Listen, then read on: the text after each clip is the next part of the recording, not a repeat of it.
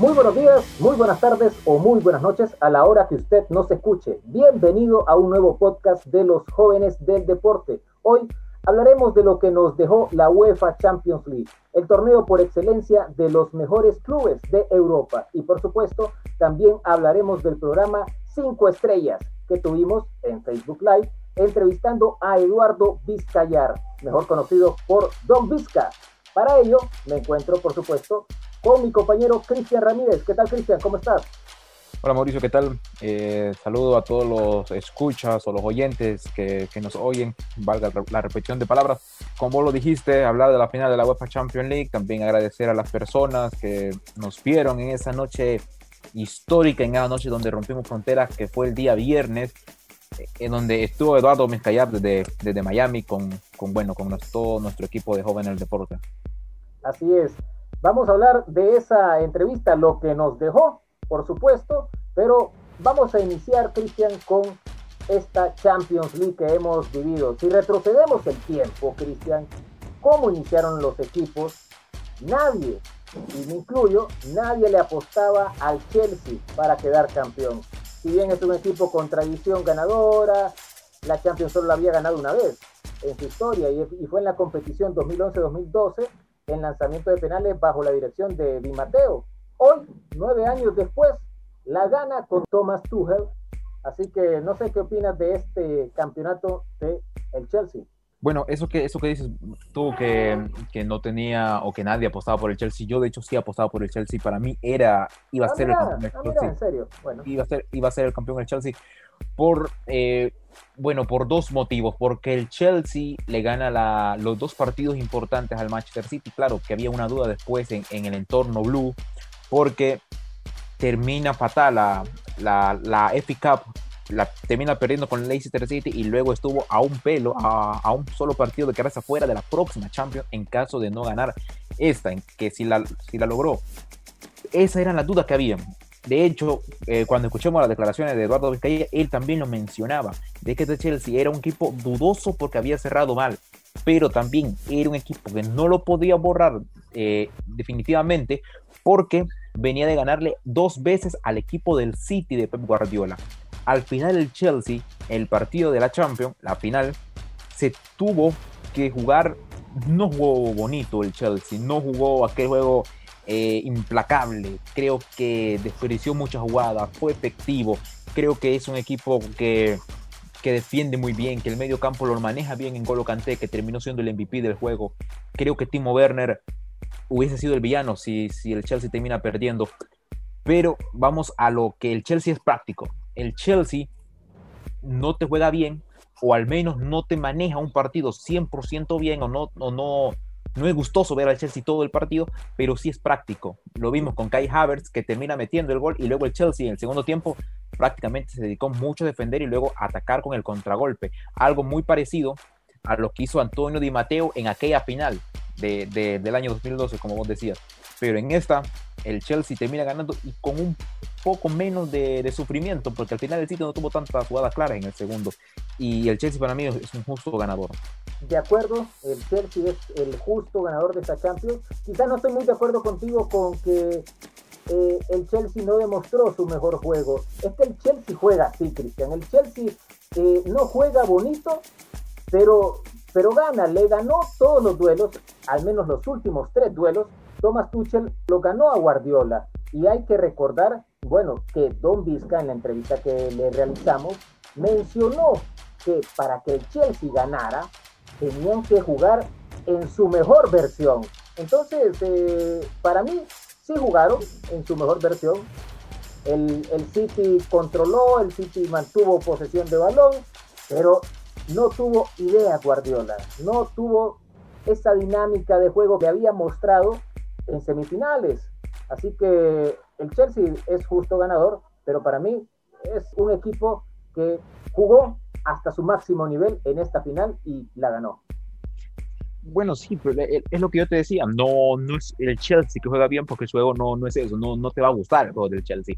El juego del Chelsea se, viene pareciendo, no quiero decir que es igual al del Atlético de Madrid, pero sí aprovecha el, el medio campo el Chelsea, ataca bien, tiene jugadores muy rápidos, Mason Mount, Kai Havertz, el medio campo, como te decía, que lo maneja muy bien, en Golo Kanté, que es un todoterreno, Jorginho, que terminó jugando un muy buen partido, luego Timo Werner, que, creo que fue más flojo para mí, pero luego todo eso, el Chelsea te maneja muy bien la zona defensiva, salió con una línea de 5 en todo el partido y te habla de un gran manejo defensivo. Luego el segundo tiempo para mí se dedica más a defender, dependiendo del resultado, y muy poco atacando, tanto que fueron muy contadas las jugadas que tuvo el Chelsea, que de hecho Christian Pulisic, este jugador de Estados Unidos, que se mete en una, en una lista prodigiosa, en una lista galáctica de ocho jugadores que han ganado la, la, la Champions por el área de CONCACAF, apenas tuvo una Pulisic. Entre ellos David Suazo, ¿eh? Entre ellos David Suazo. No, pero en, bueno, en eso David Suazo, pero también hay que, hay que poner un asterisco a David Suazo. David Suazo no, no jugó la final. correcto, nunca, correcto. Nunca jugó una ronda eliminatoria. Pero entonces, siempre lo que estamos, el Chelsea juega así, o sea, el Chelsea no te juega bonito, pero es efectivo, es lo que hablaba. Sí, correcto. Y, y como vos decías, Thomas Tuchel eh, le había ganado esa serie a Pep Guardiola, lo manejó muy bien. Tuchel supo manejar las ansias de Guardiola de volver a ganar una Champions, que también es algo que dijo, que dijo Eduardo. Este era un juego muy táctico, era un juego muy ajedrecista de, ambas, de ambos técnicos, que al final se iba a decidir mucho en el medio campo. Y si te fijas, el medio campo del City terminó muy agotado porque Kevin De Bruyne no pudo completar el juego.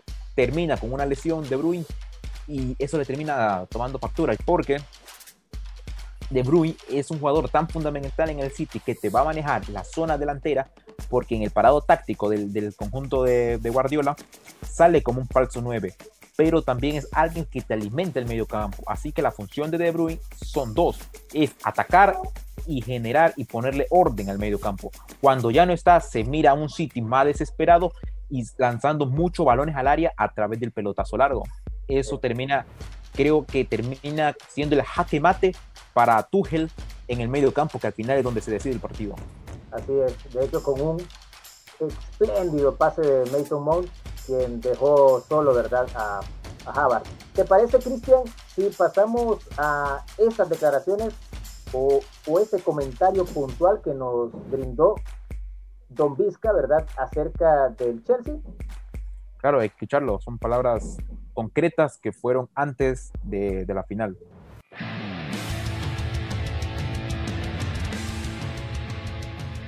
Tiene un entrenador que ha podido transformar la situación muy rápidamente, porque yo creo que cuando llegó eh, Di Matteo, Di Matteo hizo algo mucho más sencillo, que es hizo al equipo fuerte defensivamente y a veces era un equipo que no jugaba bien, pero que te sabía defender muy bien.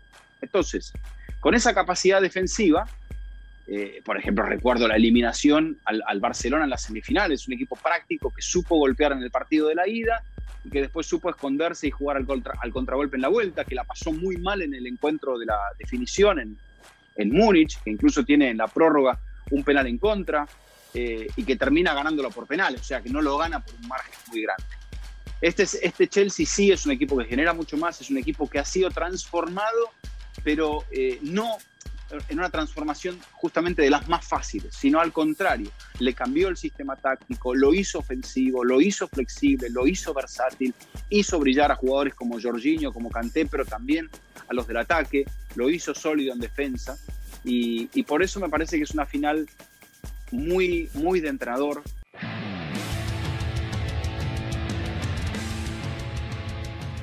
Creo que el Chelsea para poder ganar deberá adoptar esa posición quizá de, de, equipo más reactivo todavía de lo que lo hizo en otros encuentros. Eh, es su mejor versión. Yo creo que el Chelsea es mucho más adaptable que el City. Y ahí también hay una virtud del Chelsea, que el Chelsea se puede adaptar y le pudo ganar, por ejemplo, al Manchester City. Somos los jóvenes del deporte. Síguenos por nuestras redes sociales no olvides suscribirte en nuestras plataformas SoundCloud, Spotify, Facebook y YouTube. Acabamos de escuchar las declaraciones o los comentarios puntuales de Don Vizca mencionando que este Chelsea de Thomas Tuchel había mejorado esa ofensiva a comparación de ese Chelsea, ¿verdad? De Di Matteo en el 2012, ¿verdad? Que recordamos con Drogba y compañía. Y también, por supuesto, que para que ganara este Chelsea tenía que jugar en su mejor versión. dos declaraciones puntuales, a pesar que para los tres en este programa, ¿verdad? Tanto tu persona como la mía y también, por supuesto, eh, Don Vizca, creo que estábamos de acuerdo con que el City era el favorito. Sí, es lo que mencionábamos, el, el Manchester City venía con, creo que con menos presión, porque venía a ser campeón de la Carabao Cup, que le gana al Tottenham, y venía siendo campeón de la Premier, y también venía de eliminar al, al Paris Saint Germain. Así que, es claro, en la previa el City era favorito. Al final no lo termina, no lo termina de efectuar en el partido y termina siendo como, como siempre, un equipo del City que invierte millones de, dólares o de euros y que, y que se sigue quedando a la orilla. Claro que hoy se quedó ya muy cerca de la orilla. Antes se había quedado un poquito más en el mar. Hoy ya estuvo un poco más cerca. Al City le pasa lo mismo, lo que le pasó al Paris Saint Germain la temporada anterior. No es tan fácil ganar una Champions cuando apenas es tu primera experiencia. Le, sucedió al Chelsea en el 2008 cuando enfrenta al United, le pasó al Paris Saint Germain el año pasado y hoy eh, le vuelve a suceder al City. Aún con un técnico ganador como Guardiola que ganó dos Champions con el Barcelona, no es tan fácil ganar una Champions cuando tu equipo es debutante en finales. De hecho, me gustó el gesto final de Guardiola, ¿verdad? Besando la medalla, ¿verdad? De segundo lugar. Eso te da ese significado, ¿no? Que no es fácil llegar a una final, a pesar de que Guardiola creo que cometió muchos errores, ¿verdad? Thomas Tuchel lo, tiene ya a la medida, ¿verdad? Y, Cristian, ¿y para vos quién fue el mejor jugador de esta gran final de Champions League? Fíjate que, bueno, yo estuve sintonizando la, la final de la Champions y creo voy a estar de acuerdo con todos los periodistas de, que mencionaban algo. En Golo, en Golo Kanté, en Golo Kanté, en Golo Kanté te manejó, corrió, peleó y al final es el que termina destruyendo completamente el área del City o el medio campo del City cuando se va de Bruyne. Kanté es el que la destruye, empieza a robar balones, empieza a distribuir balones, pone balones arriba. Sin duda alguna, en Golo Kanté, yo me quedo con Golo Kanté, aunque él no hubiese participado en el gol. Lo anotó Kai Havertz y el pase fue de Mason Mount, pero lo que hace en Golo Kanté, lo que ha venido haciendo en Golo Kanté, sinceramente, es o es al menos para que esté en el tridente o en la lista para ganar un balón de oro este año. Estoy de acuerdo, estoy de acuerdo y creo que también sería un premio a su humildad por todos los orígenes que tiene Cantel, ¿verdad? Hijo de padres inmigrantes, un tipo que recogía basura para sobrevivir, era recolector, lo que aquí conocemos en Honduras como pepenador. Apenas a los 19 años jugaba en ligas amateur y luego, por supuesto, cuando ya llegó a la Premier League, eh, fue campeón con el Leicester City, después fue campeón del mundo con Francia y hoy a los 30 años es campeón de la Champions League con el Chelsea. O sea, tiene una historia increíble y también estoy de acuerdo, fue el mejor jugador y hoy por hoy es candidato para ganar el balón de oro. Sí, es, un, como dijo alguien, es un cuento de hadas. Eh, la imagen, una de las imágenes impactantes o más bonitas del partido de la Champions o al final del partido fue el abrazo que tuvo la mamá de Engolo Canté con, bueno, con, con Engolo, ya que, como dijiste, es una, es una historia y ver esta clase de historia que se da en el fútbol es lo que lo vuelve mágico a este gran deporte. Así es, Cristian. Y bueno, ahora que ya hemos analizado esta final, ¿verdad? De Champions League, ¿te parece si ya pasamos a, al análisis o más que análisis, nuestros comentarios acerca de lo que nos dejó eh, la entrevista a Eduardo Vizcayar. Sí, de hecho, fíjate que aquí será un momento de, de agradecimiento, Eduardo Vizcayar.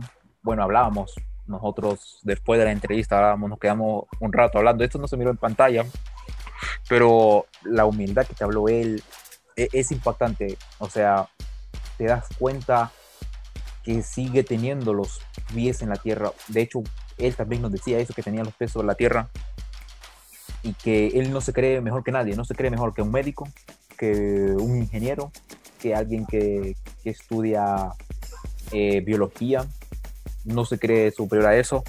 Y los consejos que nos termina dando a nosotros como eh, periodistas e, es impactante. porque nos da enseñanzas de, de humildad, de profesionalismo y para ser mejores seres humanos, porque te está hablando alguien que está en un lugar donde todos quieren estar. Te está hablando alguien que ha sido comentarista para la Premier League, comentarista para Europa League, comentarista para Champions, comentarista en Liga Española, en estas grandes cadenas televisivas, estu ha estado en, finales de Copa del Mundo. Así es. O, sea, todo te lo está diciendo alguien que ha pasado por, por dificultades y nos mencionó eso también en la entrevista. Pasó dificultades y las supo enfrentar y, y bueno. Así es. como, cuando, como cuando quebró, ¿no? PSN. Eh, él comentó que esa fue su parte más difícil, ¿verdad? Como profesional del periodismo. Y en efecto, eh, nos demuestra Don Vizca que es un tipo sencillo, humilde, con los pies en la tierra, pero es un crack. La cátedra que dio con sus análisis, por supuesto, y algo que me llamó la atención, que bueno, que se lo sacaste, Cristian, hay que decirlo, le insististe con lo, con lo del corazoncito. Él mencionó que tenía su corazoncito, ¿verdad? Eh, rojo-negro. Y, bueno, logré atinarle, ¿no? Eh, mencionándole a Newell, porque hay otros equipos como Colón que, que también tienen el rojo y negro, pero bueno, después Don Vizca empezó a hablar de esos jugadores que vistieron la camiseta de Newell y, es impresionante su conocimiento, ¿no? O sea, para los aficionados hondureños de repente que no siguen tanto el fútbol argentino, pueden estar más familiarizados con Boca, River, pero la historia de Newell's es impresionante, o sea, como lo dijo Don Vizca, por ahí pasó Maradona en sus últimos encuentros, ¿verdad? Posiblemente Messi también, si es que quiere demostrarle algo a su pueblo argentino, sería llegar a, a Newell también para jugar sus últimos encuentros. Pero nos dio una cátedra también de otros jugadores eh, impresionante, ¿verdad? La plática fue, te lo digo, no, no por ser parte de este equipo de jóvenes del deporte, pero sí, sí fue una plática a la élite del periodismo deportivo. Vizcayar está, está en, esa, en esa línea, la élite, la élite del periodismo deportivo. Así que entrevistarlo fue sentirse, creo que por más de 40 minutos, que, bueno, 32 minutos duró la, la entrevista televisiva o la que se pasó por Facebook Live, pero luego nosotros, como les digo, quedamos un rato con él porque, bueno, un, un crack, como vos dijiste. bueno, de, de, hecho, de hecho, ¿qué te parece, Cristian? Sí, ponemos esos comentarios de esa plática extra que tuvimos con, con Don Vizca, cosas que no escucharon y no vieron, ¿verdad? Las personas que, que estuvieron atentos a la transmisión en vivo por Facebook Live, cosas que tampoco están en el video que está subido ya en YouTube, donde ustedes pueden apreciar la entrevista en una excelente calidad.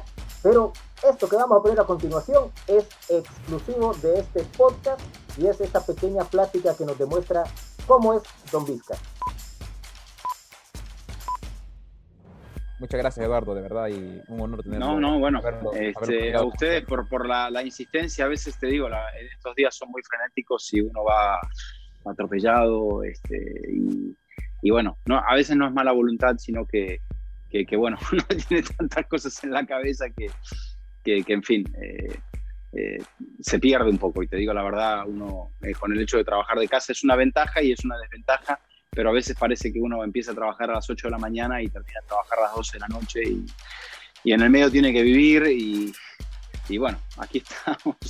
A veces, aunque uno, por ejemplo, yo tenía que viajar a México para hacer la Champions, pero claro, yo llegaba al estudio, eh, estaba todo listo, me colocaba el micrófono, me ponía los audífonos y arrancar, ¿no? Me maquillaban, me peinaban, este, y ahora, bueno, eh, es eh, tomar algo en la mañana, estar leyendo la prensa, venir a sentarme aquí, arrancar con ustedes y, bueno, eh, en el fondo uno creo que tenemos que ser muy agradecidos de, todo, bueno, de la posibilidad que me dan ustedes y, de, y, del hecho de, poder seguir haciendo eh, casi con alguna dificultad, pero no con grandes dificultades, lo que tanto queremos. Están escuchando los jóvenes del deporte podcast. Bueno, ya escucharon, escucharon a Don Vizca eh, súper relajado, tranquilo, en una plática amena, donde nos contaba, ¿verdad? Que que en muchas ocasiones, ¿verdad? Ante, ante la situación que se vive, ¿verdad? Hoy en día con la pandemia de la COVID-19, eh, no es por mala fe que de repente un periodista del nivel de Don Vizca eh, puede no respondernos en algún momento, ¿verdad? Pero al final él accedió, ¿verdad?, a la entrevista y, bueno, un, tipazo, un tipazo, Cristian.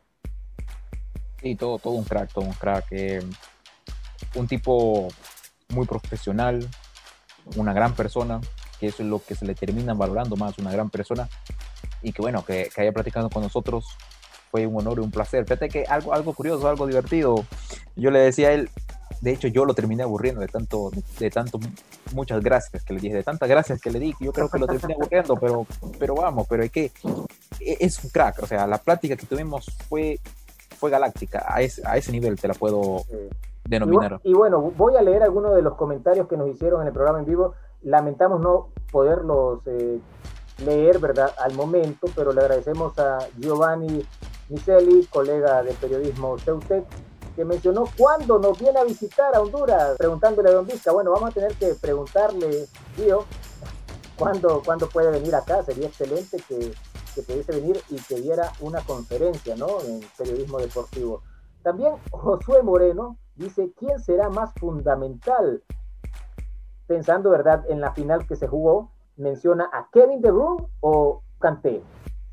Bueno, ya está completamente eh, contestada tu pregunta, Josué, fue más fundamental Canté, ¿no? Hasta fue el MVP. Después, eh, bueno, de hecho, Gio también vuelve a comentar qué consejo le da a la nueva generación de periodistas. Eh, por supuesto, esa creo que sí nos, nos respondió, eh, hablando de ese, e, ese cambio generacional, ¿no? Y por supuesto nos dio algunas recomendaciones a la nueva generación de periodistas. De ahí tenemos un saludo de de la amiga Jenny Clave. Saludos, un fuerte abrazo a Jenny Clave, una amiga desde México. También Josué Moreno escribió saludos y felicidades por tremendo invitado. Estoy leyendo todos los mensajes. ¿eh? Gracias también Alejandro Vallecillo por eh, darle like a nuestra publicación. Y Kevin, invitado de lujo. Bueno, estos fueron los comentarios al momento de la transmisión. Y Cristian, no sé si tienes algún agregado. Sí, también agradecer a todas las personas que estuvieron pendientes del directo, a, López Reñeri, Mónica Díaz, Daniela Fonseca, eh, Jacqueline Herrera, eh, Belkis Barahona, Ale Corea, Brian López, eh, Cassandra Carrillo, Erika Amador, Jessica Pavón, Periodismo Ceute, que colaboró con nosotros para que la transmisión lograra llegar a más personas. Así es. También a Nicole Inestrosa, a Fernanda Pineda y José Sarmiento. No te lo menciono todos porque son bastantes, así que, pero de, pero, pero, pero de verdad, eh, gracias a todos y que, bueno, creo que Vizcayar, quiero, quiero cerrar con este mensaje, Mauricio. Creo que Eduardo Vizcayar fue una gran entrevista, pero eh, creo que solamente será el inicio de, de, lo que puede llegar a ser jóvenes del deporte en un futuro cercano o en un periodo a largo plazo. Solamente es eh, es la línea de lo que puede ser un proyecto gigantesco. Así es, hay que seguirse esforzando, ¿verdad? Por supuesto, agradecemos al licenciado Eduardo Vizcayar por haber aceptado nuestra invitación, pero en otros, en otros programas, por supuesto, hemos tenido buenos invitados también, a los cuales eh, les agradecemos también el tiempo que nos dan, ¿verdad? Tanto jugadores y también directivos de clubes que nos han brindado de sus declaraciones en los jóvenes del deporte. Cristian, hemos llegado al final de este podcast. Esperamos que haya sido de su agrado y cerramos con un poquito de música, ¿verdad? Para siempre ponerle ese sabor juvenil y atractivo, ¿verdad? Que tenemos aquí en los jóvenes del deporte. Claro, nos vemos hasta la próxima y les recuerdo, vienen más cosas para jóvenes del deporte, viene la Eurocopa, viene la Copa América, viene la Copa Oro, viene el Final Four y bueno, Juegos Olímpicos también. Viene un segundo semestre muy cargado y que muchas de esas actividades estarán en Jóvenes del Deporte. Así que saludos y nos escuchamos y nos vemos hasta la próxima.